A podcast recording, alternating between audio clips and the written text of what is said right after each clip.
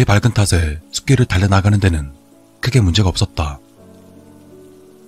이 길을 알리 없었지만 간절한 마음 하나로 어두운 숲속을 무작정 달리는 중이었다. 이러다간 진짜 죽겠다 싶은 순간까지 다리를 멈추지 않았지만 마침내 한계가 왔는지 힘이 탁 풀리는 바람에 그 자리에 멈춰서 털썩 무릎을 꿇었다. 숨소리는 거칠었고 조여오는 심장의 통증 때문에 한 손은 가슴을 움켜쥔 채였다.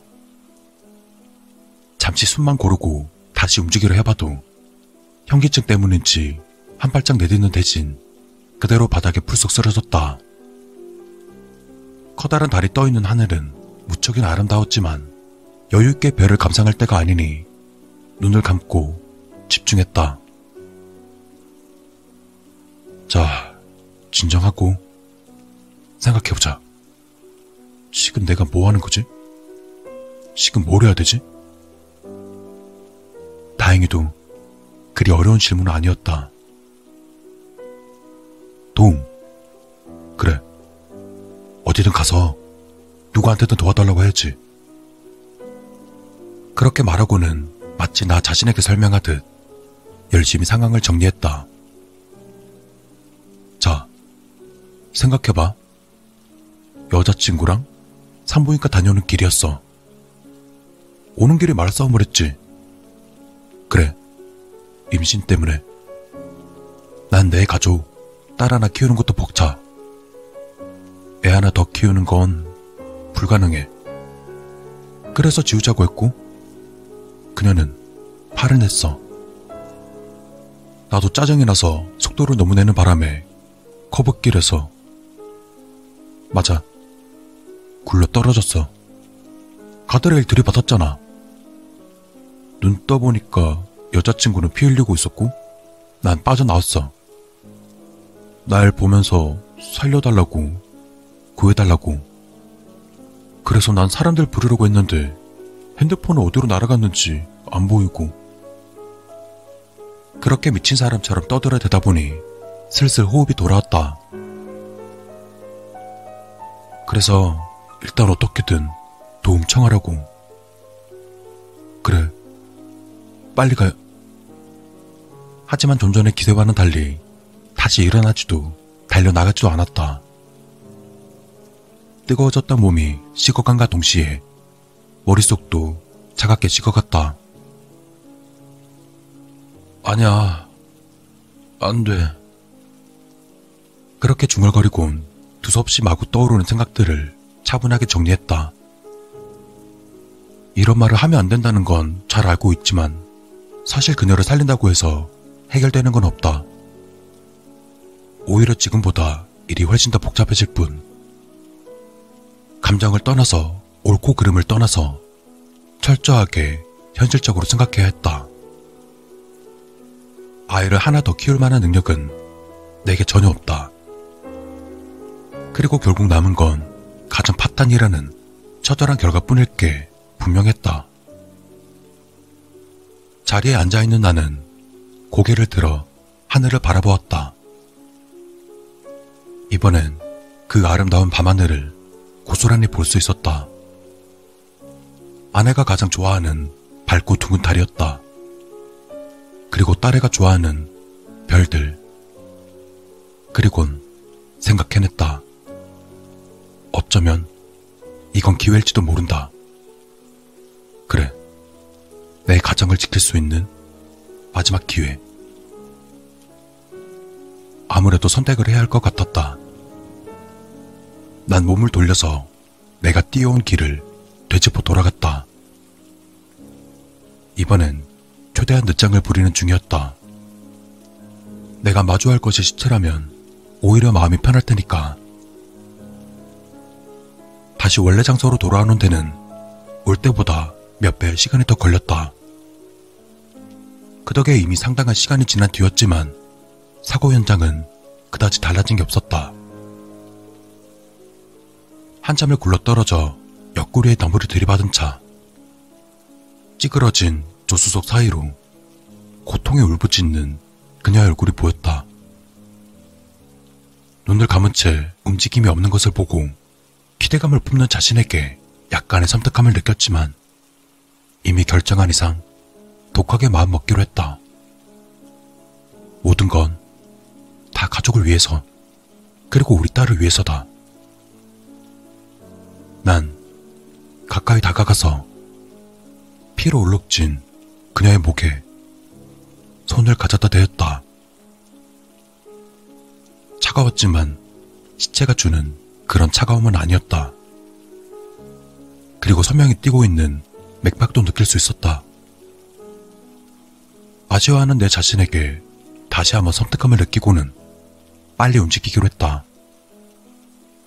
재빨리 차 안으로 들어가 그녀의 안전벨트를 풀고 구겨진 차차에서 그녀를 꺼내었다. 그녀는 고통스러운 듯 비명에 가까운 신음을 내뱉었지만 눈을 뜨진 않았다. 오히려 다행이라고 생각하고는 그녀를 바닥에 눕히곤 숨을 골랐다. 이제 어떻게 해야 할까? 이대로 가만히 앉아서 그녀가 죽기를 기다릴 수도 있었다. 기다림이 고통스러울지언정 죄책감은 덜할 테니. 하지만 내심 마음이 불안했다. 누군가 망가진 가드레일을 보고 경찰에 신고할지 모른다. 만약 누구든 이 상황을 본다면 그녀는 살아날 것이고 우리 가족을 지킬 마지막 기회는 그대로 날아가 버릴 것이다. 그렇게 둘 수는 없었다. 난 다시 한번 각오로 다지고는 차 트렁크에서 야전삽을 꺼내었다. 처음부터 넌 여기 없었던 거야. 난 그냥 혼자 사고 난 거야.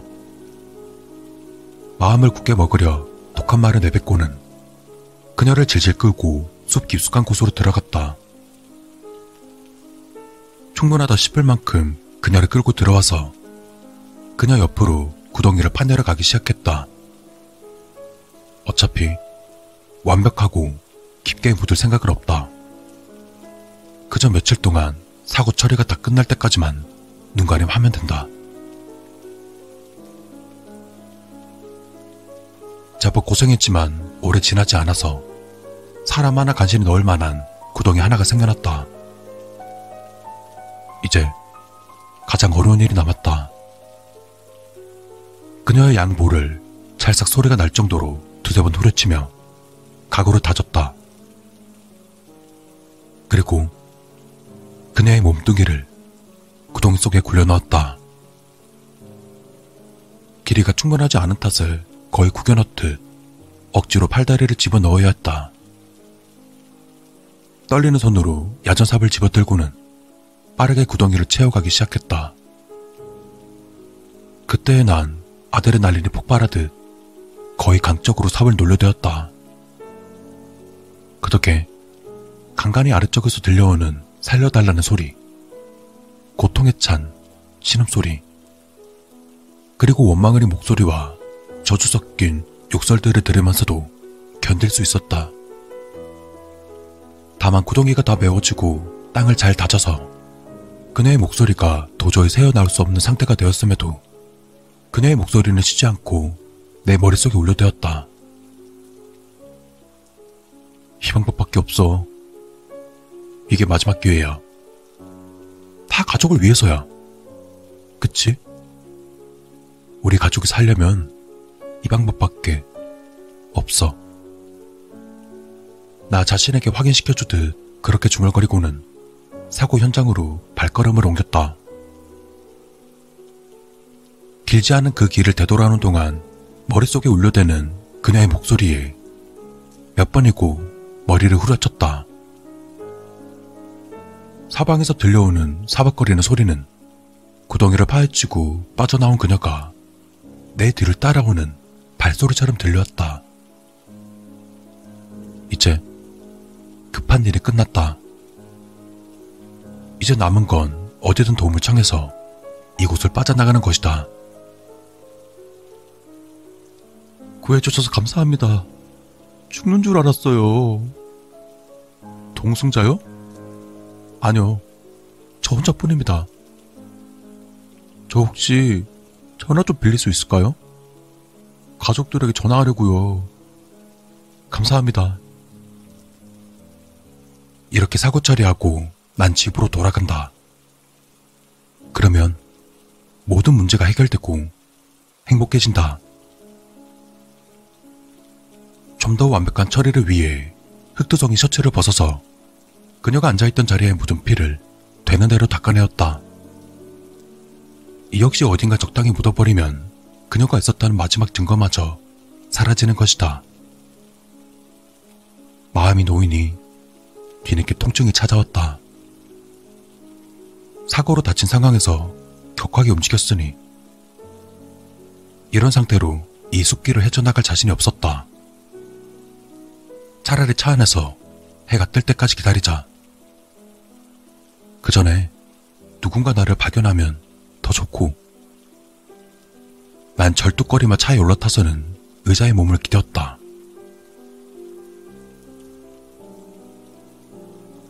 바스락, 바스락, 바스락.